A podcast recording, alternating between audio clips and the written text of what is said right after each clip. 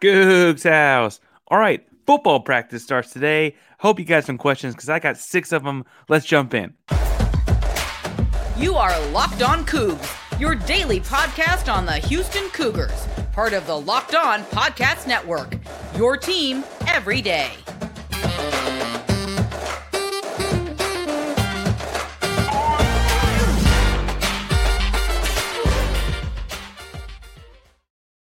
Welcome to Locked On Coogs Daily Podcast about your Houston Cougars. I'm your host, Houston born teacher and coach Parker Ainsworth here to break down all things Coogs. We are approaching that 750 subscriber mark. So remember, when we get there, we're going to be giving away the Galen Robinson designed uh, Letterman jacket. It's the size extra large. So to make sure we get there, make sure you subscribe and like and comment the video. We're going to be giving it out to someone who comments. If after talking about spring football practice, you got no, nothing else to say, uh, tell us what your favorite superpower superpower would be. All right. So speaking of superheroes and superpowers, we're going to be talking all about spring football today because practice does start today. Uh, we're talking some in the about the QB battle and the running back room in the first segment.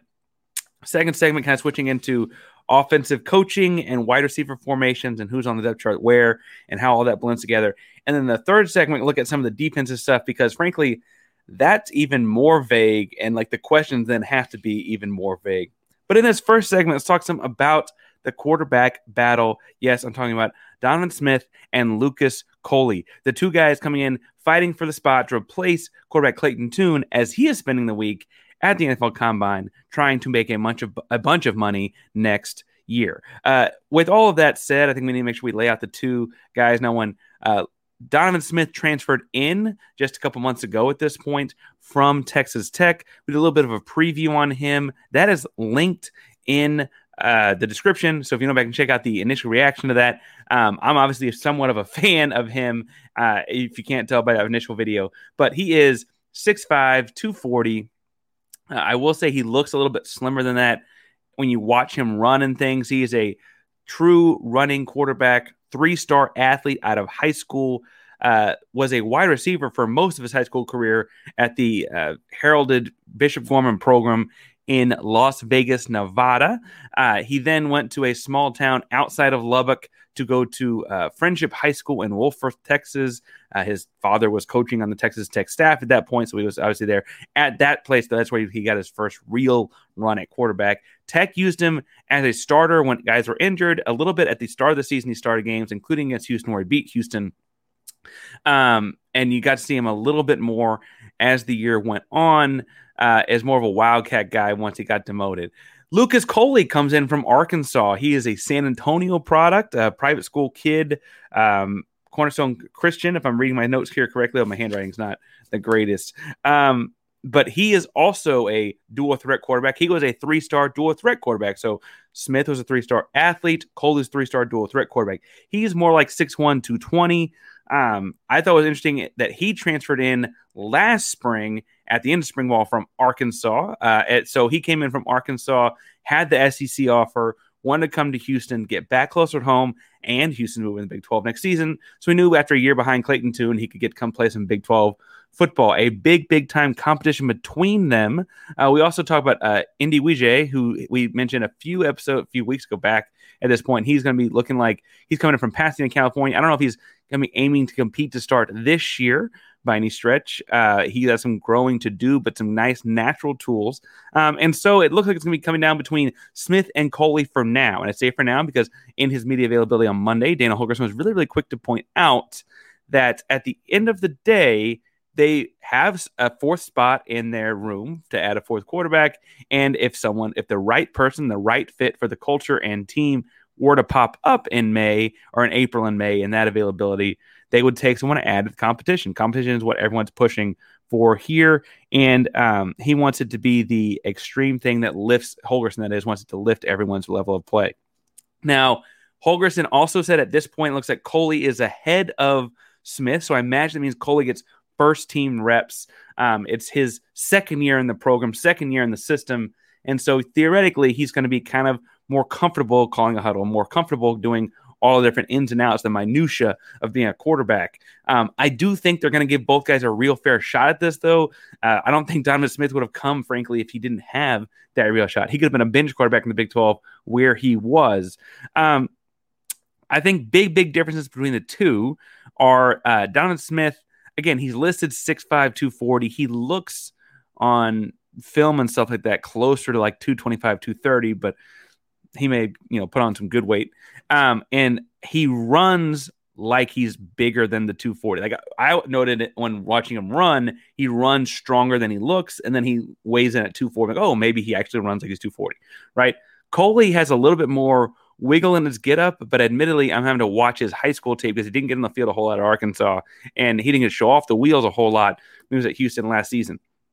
As far as where they throw the ball best, um, I actually think Smith throws a better ball between the hashes. Coley does a pretty good job at finding the pockets along the sideline, which you kind of wish you could put both guys together in that aspect. Coley, again, I'm watching a lot of high school tape, but I think he really, really likes the deep ball. He had a couple of really talented receivers in San Antonio. Um, worth pointing out, Coley also, if you want to go back and watch, like talking about watching old tape, he was on Friday Night Tykes. Why did no one tell me this? really, really funny to watch those old shows. Uh, shout out to Kevin Smith, who's on the Yoakum Outlaws as well. Uh, love you, cuz. So, what I will say is that the other thing here is that if he throws those deep balls well, I worry about him going at the middle of the field where the defense is because Big 12 defenses will be fast and all those things, right? Uh, Donovan Smith, we saw put the ball in the middle field pretty well last year. He put a lot of zip on it, a little bit more of a sidearm release. He's really, really spin it in the middle pretty well. Both options work well in this RPO kind of game that their legs build them for. Um, the one downfall to Smith is that he so positives. Last season, at one point, he led the Big 12 in attempts, completions, yards, and touchdowns. The negative is he also led the Big 12 in turnovers, and so that's why he didn't stick as a starter there. You hope that with you know. Uh, guru like Dana Holgorsen would hold himself up to be that maybe you don't have to worry about those kinds of things or you might think you can coach those out of that kind of a guy. Uh, Mike Burchett is also the quarterback coach. We're going to get the coaching stuff later, but you know, as a up and coming quarterback coach, is he the kind of guy that maybe can help work some of that stuff out of him? Uh, you know, relate to him as a young guy and those kinds of things. We shall see. I did like that Donovan Smith, even though he did turn the ball over a lot for my liking. Uh, any is a lot for my liking.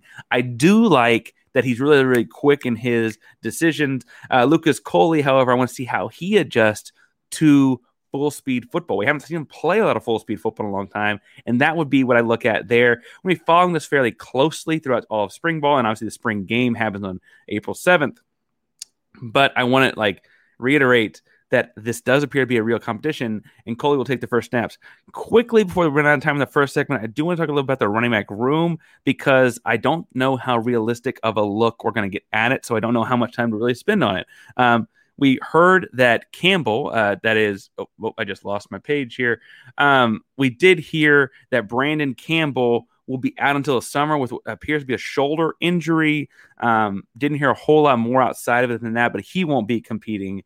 Uh, Alt McCaskill, who had a fantastic, I mean, set the freshman touchdown rushing record in 2021 for the University of Houston. Well, he missed all 2022 with an ACL injury. He will still be limited um, in the spring practices. Obviously, we know we got there. but I, I, do think it's interesting that like both of those guys I would think would be competing for starter snaps. Um, Stacy Sneed, I liked a lot last year. He He's more of a quick guy, a quick back. Um, he, I think, will take a lot of the reps in the spring practices. Um, as far as running backs go, you've also got a Kalon Walker and Maurice Reed. Um, and that'll be kind of how the spring practices go. Um, Maurice Reed's a transfer from D3 Austin College. Um, 5'10, buck 85. I think just a work hard kid. I don't know how realistic it is that he can get in the starting rotation with so many guys in the running back room, right? Um, I, I think it's just gonna be a lot of the Sneed show as far as high end runs go in spring practice. That said, we did find out early that we have some big time track stars coming into Houston at the running back position uh, that are running track in high school currently. Will they be able to compete next season? I'm not so sure. But we will see if like Parker Jenkins at a Klein Forest, who is running really, really fast, hundred times if you're a track guy, um, will he come in and compete for some of that speed back type of run early on? Uh, Sean Sanford out of uh, Harker Heights, like 5'9, 170, got a lot of wiggle in football. Also, apparently has a decent track speed, uh, uh, track numbers, right? And so, where do those things kind of go? And I don't know what the correct answer to that is, but I do know that I don't feel like we will have that answer at the end of spring ball. So if that is one of your questions, that's one of my questions like a week ago until we found out more about injuries and things like that. That's one of your questions. I don't think you and I are going to get those answers quite yet. If you are looking for an answer though, and you have a New Year's resolution to keep up with, let's talk a little bit about Built Bar. Now, Built Bar is one of the best, most delicious treats without all the fat and calories. We just got through the holidays, and I know my goal is to eat a little bit healthier this year. Trust me, I know it doesn't quite look like it, but I really am. Uh, if you're like me, you want to eat healthier, but don't want to compromise taste, then I've got the thing for you. You got to try Built. With Built, healthy is actually tasty. Seriously, they're so delicious, you won't think they're good for you. Perfect for your New Year's resolution. What makes Built Bar so good? Well, for starters, they're covered in 100% real chocolate. That's right real chocolate. And they come in unbelievable flavors like churro, peanut butter brownie, and coconut almond. I'm not sure how Built does it, but these bars like, taste like a candy bar while maintaining amazing macros. And what's even better is that they are healthy. Most bars are just 130 calories, 4 grams of sugar, and a whopping 17 grams of protein. You don't need to wait around to get a box. For years, we've been talking about getting your order at built.com, but now you can go to your local Walmart or Sam's Club. That's right. Head to your nearest Walmart today walk to the pharmacy section and grab yourself a box of Built Bars. You can pick up a four bar box of cookies and cream, double chocolate, or coconut puffs. If you're close to a Sam's Club, you can run and grab a 13 bar box with hit flavors like brownie, batter, and churro. Thank me later. I'm going to recommend that coconut almond. You know, I talk about this all the time. But I'm telling you, it tastes like an almond joy. All right. So my second series of questions were more about the coaching staff, schematics, and things like that. Obviously, Houston is waving goodbye to Shannon Dawson. That was a notable. I guess we did a whole little bit on that a couple weeks ago. Uh, he's heading to the University of Miami, and one of the questions that uh, he that coach was asked on um, Monday's availability before spring practices started on started on Tuesday uh, was how will that impact play calling? Obviously, coach was complimentary of Shannon and told you know the the everyone listening that you know it he's got the best opportunity for him all those kinds of things um, and i don't mean to say like it sounded cheesy i just mean like of course he did right um, holgorsen mentioned that he will be heavily involved in play calling he also mentioned quarterback coach mike burchett could also be involved burchett will be up in the box above looking down and the way they work back and forth will be uh, interesting to watch. Nyagavi will be running the run game still. He will not be promoted to straight up offensive coordinator quite yet. It doesn't sound like. And so what I could see happening is some conglomeration of Holgorsen and Burchett calling plays. Sounds like it may be up to Holgorsen to signal them in or get them in. And then uh, with any run kind of situation, hey, it's third and two, we need a run play. That's when they call up Nyagavi for the run. Um, as far as those kinds of things go, um, it, it was interesting that like Holgorsen didn't seem that upset about any of it on Monday and mentioned that like Holgorsen himself been so involved in the offense that they don't feel quote I believe was jammed up with him leaving, with Dawson leaving, right? So I, I think that they feel comfortable with where things are going with that. At least they look to like they feel more comfortable than I am with where things are going with that. Not you know we'll we'll figure that out as we go. We'll see how the spring game goes. I don't know if we'll be able to see that in spring practice yet. What we'll see at spring practice though is Houston is bringing eight offensive linemen back and adding transfer Jalen Garth. Jalen Garth, I obviously, remember, transferred in from UT Austin uh, at the start of last season, but was not cleared to play in the fall of 2022. That's a lot of returning beef up front, and that is a good thing as Houston heads into the Big 12. One of the biggest jumps you're going to see in going from American Athletic Conference play to the Big 12, it's really twofold. One, it's the big fellas, right? The bigger guys are bigger and stronger and faster. That's just the way Power Five football rolls. And frankly, that's kind of why you know Houston is so dead set on bringing these guys back and continuing to develop them. And I'm sure we'll look for some disgruntled giants in the next transfer portal. Um, but also, you'll notice the depth of a lot of guys. So like, there other teams' uh, second and third and fourth wide receiver option will all be as fast as a number one wide receiver option might have been across most of the American Athletic Conference. So the drop off in depth won't quite be there. I think Houston looks like they're building kind of towards both of those things. It'll be interesting to see how this offensive line group with Patrick Paul and, and all those guys, like how do those guys translate into with using their experience where they're not quite the size. Paul is pretty big, uh, but not quite the size of a typical Power Five offensive line. Does their experience and playing together for so long help that? Also, we've seen Nagavi do great work in his first year at Tulane last year, or even go further back down his coaching resume as an offensive line coach. Uh, really, really great at getting guys to get rid of penalties. And for the most penalized team in college football last year, that's really, really important. So, what does his impact look like on the team? And frankly, I'm interested to see because I'm kind of an X's and O's sicko. Uh, when you see Nagavi take those first, you know, reps at practice or run those first reps of run plays at practice, like we called it nine on seven, we had like inside run period, right? In those kinds of periods, when do you see uh, like going to more of a traditional zone set instead of block down, kick out kind of stuff, or or do you see quarterback powers happening because the two quarterbacks you got behind it now, as opposed to Clayton Tune? A year ago, right? Holgorsen's real quick to say that he doesn't want to run guys in the ground just to run them into the ground, but he is open to running the quarterback more next season because that's where these kids' talents are. And so, what does that look like? The other thing about what this looks like takes me to my next question in formations and X's, No's, and those kinds of things on offense. And that is what kind of personnel will Houston spend most of their time in? Nagavi is more of an 11 and 12 personnel guy. He's got a tight end and an H back or a pair of H backs back there that are more blocking type bodies.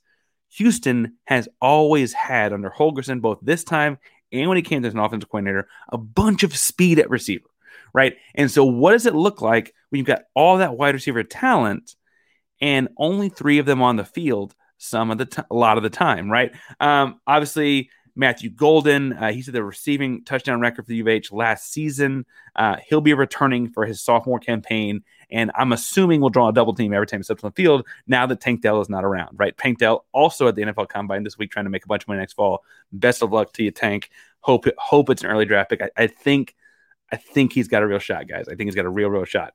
Um, but on top of Matthew Golden returning, you also bring back Sam Brown and Joseph Manjack. Um, those are three guys that I think all, if you'd ask them today, anticipate like having big, big roles in the offense next year because Tank Dell stepped away.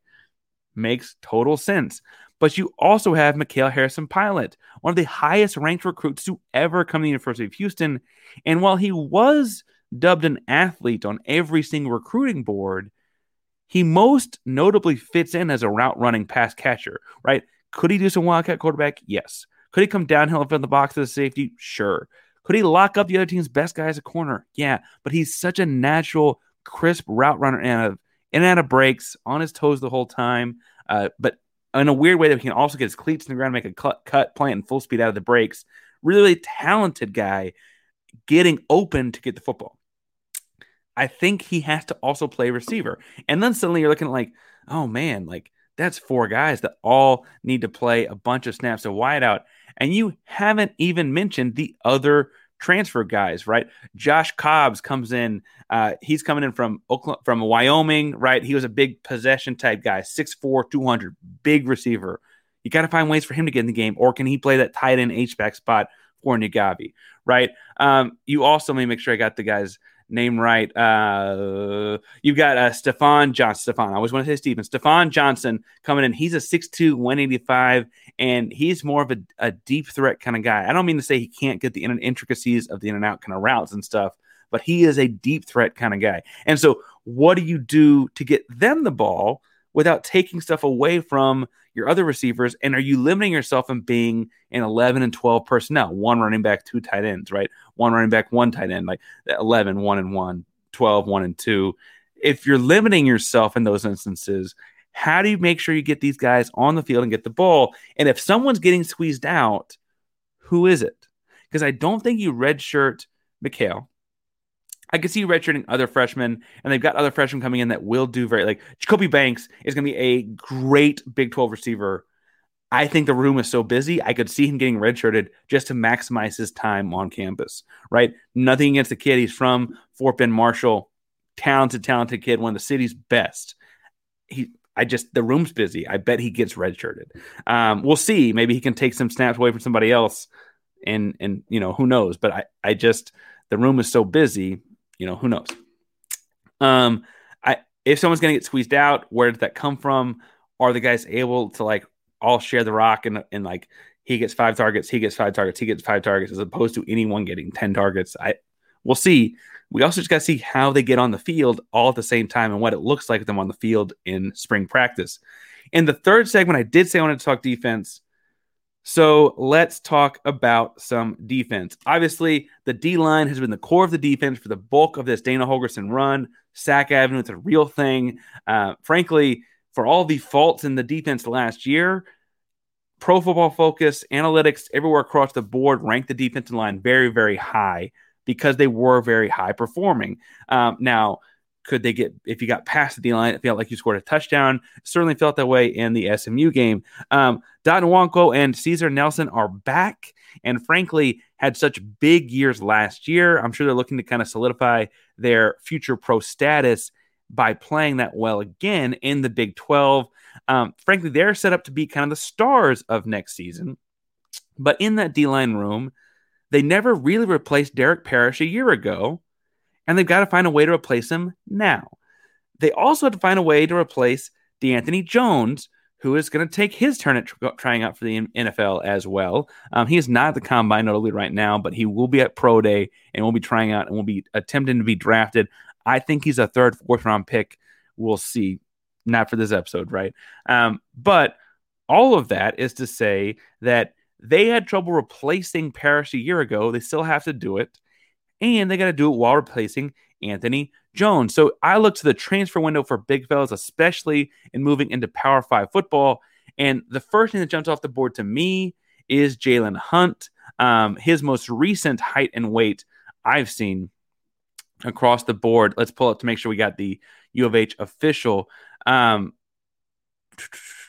but I I feel like what's interesting here is he started off college at like 6'3", 240, right? And then when you pull up Jalen Hunt more recently, where'd he go? Where'd he go? Where'd he go? Too many of these guys.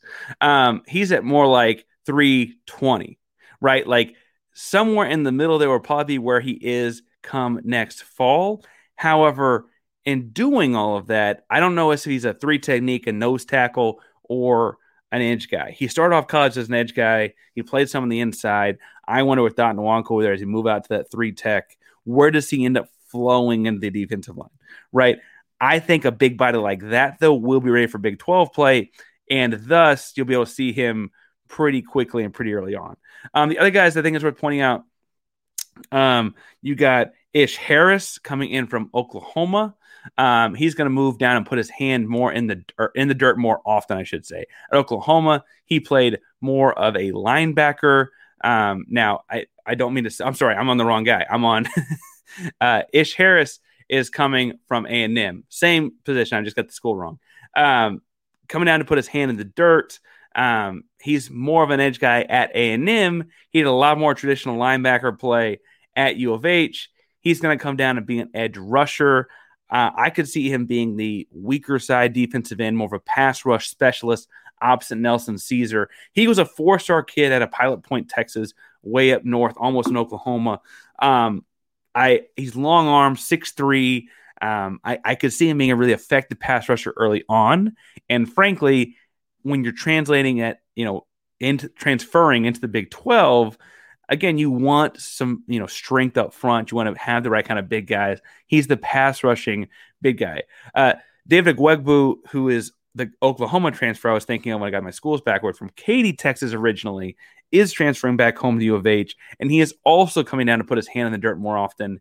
He had a lot more of a career at Oklahoma. He's a 6'4, 6'5, 250, 260 range kind of guy, um, depending on what measurements you're looking at.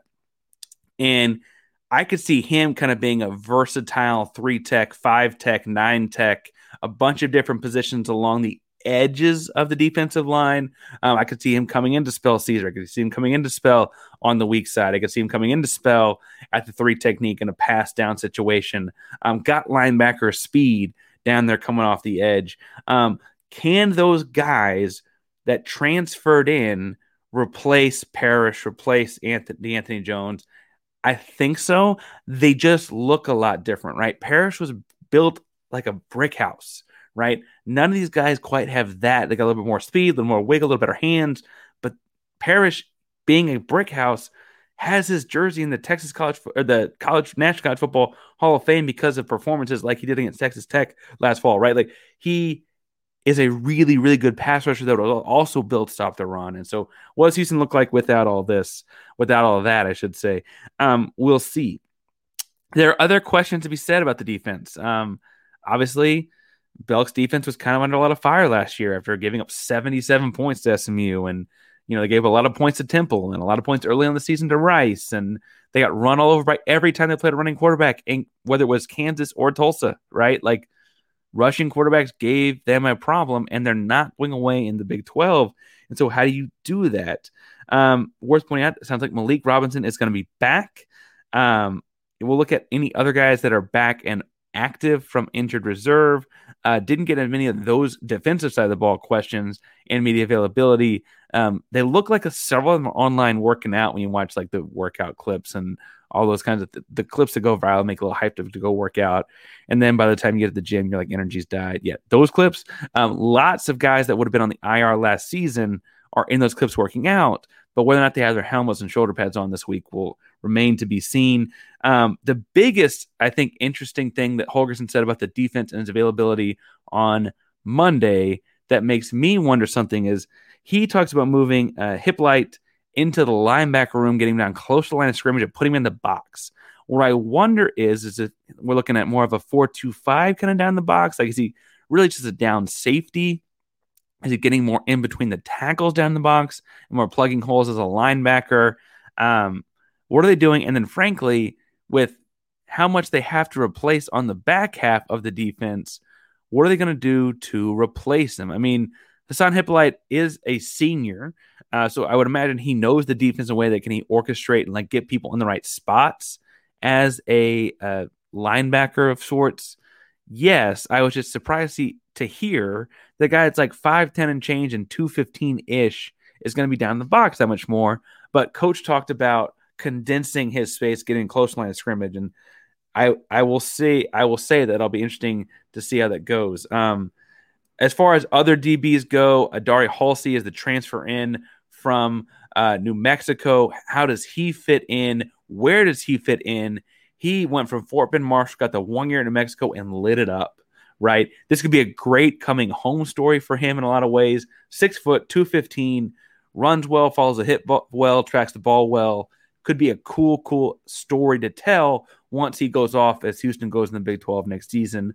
Um, I am excited to watch him in one on ones against guys like Matthew Golden, same age, same everything, right? Both from Houston.